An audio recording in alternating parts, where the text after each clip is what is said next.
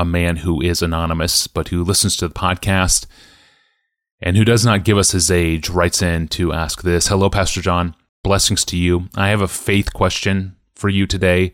My dad recently died of a brain tumor. And uh, man, we're, we're sorry to hear about this. I prayed with all the faith I could muster to ask God that he not die, but he did. Hmm. I wonder if I had more faith, would my dad be alive today? In the Bible, I always see Jesus healing people who had faith, even healing them because of their faith. In Matthew 9:22, Matthew 15:28, Jesus refused to heal people in his own hometown because of their unbelief. In Matthew 13:58, and he even connects the probability of seeing miracles to the size of one's own personal faith in Matthew 17:20. So could my lack of faith be a factor in my dad's death? Or was it simply the will of God for him to die? I'm sure this is a question for many people who, like me, get attacked often by guilt. I'm going to take my cue from that last sentence. I'm sure this is a question for many people who, like me, get attacked often by guilt. Hmm. So our friend is saying he is often attacked by guilt. In, in this case, it's guilt for the death of his father because of the possibility he raises that if he had had more faith, his father may not have died. And so he is attacked by guilt that he may not have had enough faith. So where I want to start is this. Suppose I said, yes, your father would be alive today if you had had more faith. And suppose I was right. Just two big suppositions. Just saying, try it out. Suppose I was right. And suppose you believed me. What would you do? Now, I think the answer to that question is more important than the question whether your father would have died if you'd had more faith. Because my question has to do with your eternal standing in God and how you live in it. But your question has to do only with the length of life on this earth of your dad and the relative quality of your faith. So what would you do if I said, yes, your father would be alive today if you'd had more faith? I hope you would say this. I would get down on my knees and I would tell God how sorry I was for being so weak in faith. And I would grieve over my lack of faith and I would grieve over the loss of my father. And I would cry out to Jesus who loved me and gave himself for me. And I would tell him that I trust him and I would receive from him afresh his forgiveness.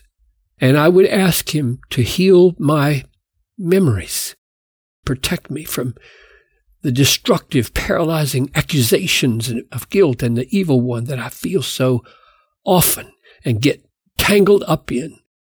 And I would resolve in a fresh way to put my faith in the promises of God's daily help, which I so need now to walk in as I move forward. Now, if that's the way you would respond to my telling you that your father would be alive if, if you had more faith, then you're in a very, very good position.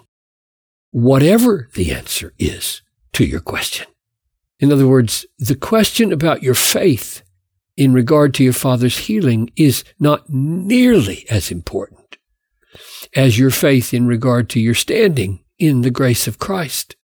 This means that you can rest deeply and soundly in Christ. Whatever else I have to say, and I'm going to say more. So here we go. You ask, if I had more faith, would my dad be alive today? Here's my answer. I don't know. Hmm.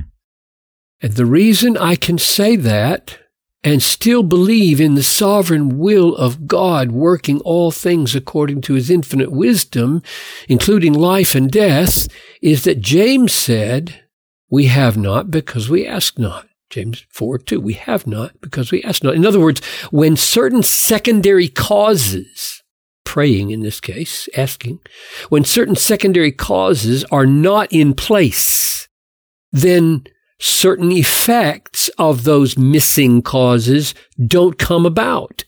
And since God rules over the causes as well as the effects, this is not a contradiction of his sovereign rule. Here's an analogy. Would, would more people, and, and I'm, I'm with you now in this kind of question. So these are my questions and they're like your question.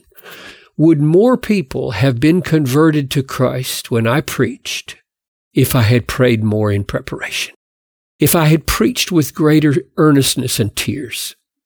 If I had prepared a better uh, sermon and not given people so many distractions in the way I stumbled around? If I had looked people in the eye with and communicated greater personal compassion.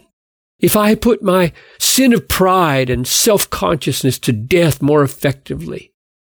If I too had had more faith, more faith, would more people have been converted? And my answer is, I don't know. What I do know is that I would go insane if I had to figure out that every time I preached, that when I preach, I've got to know what would have happened if I had done things differently. Hmm. And when I preach, it's not just what's at stake earthly. You know, it's, it's what's at stake eternal.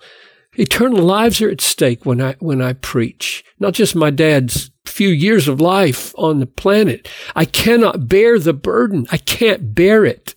Having to answer the question, what if, what if, what if, what if? So it is with our prayers for those we love, whether physical healing or spiritual salvation. Would more faith heal? Would more faith save? Maybe, maybe not. Jesus healed when there was no faith. The widow's son at Nain and uh, the man in John 9 who didn't even know Jesus was after he was healed. And he, and he healed in response to little faith. He healed in response to great faith. He withheld healing for lack of faith. And Paul called faith a gift. And he said you can have faith to remove mountains and not have love and amount to a big spiritual zero. So I think the way forward is to seek to grow in faith and to grow in the knowledge of the Lord Jesus according to 2 Peter 3:18 never never never be content with what you already possess in faith.